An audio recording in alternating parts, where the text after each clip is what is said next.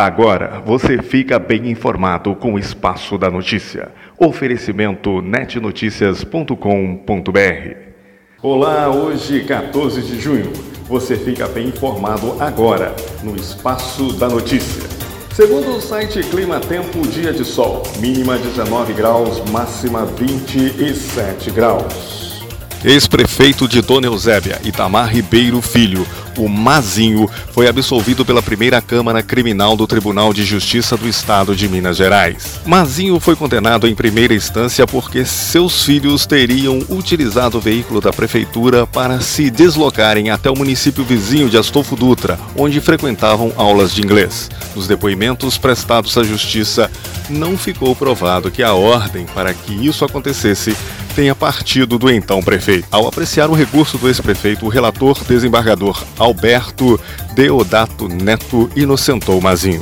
Ainda em Dona Eusébia, nesse domingo, dia 13 de junho, a Polícia Militar apreendeu 128 pinos de cocaína, além de uma certa quantia em dinheiro e um aparelho de telefone celular. O fato aconteceu durante operação realizada nos bairros Jardim Liberdade e Santa Terezinha e tinha como objetivo combater o tráfico de drogas naquele município. Neste sábado, 12 de junho, Policiais militares de Guarani receberam denúncia de que um homem de 35 anos de idade teria ido até o local de trabalho de uma mulher de 32 anos de idade na cidade.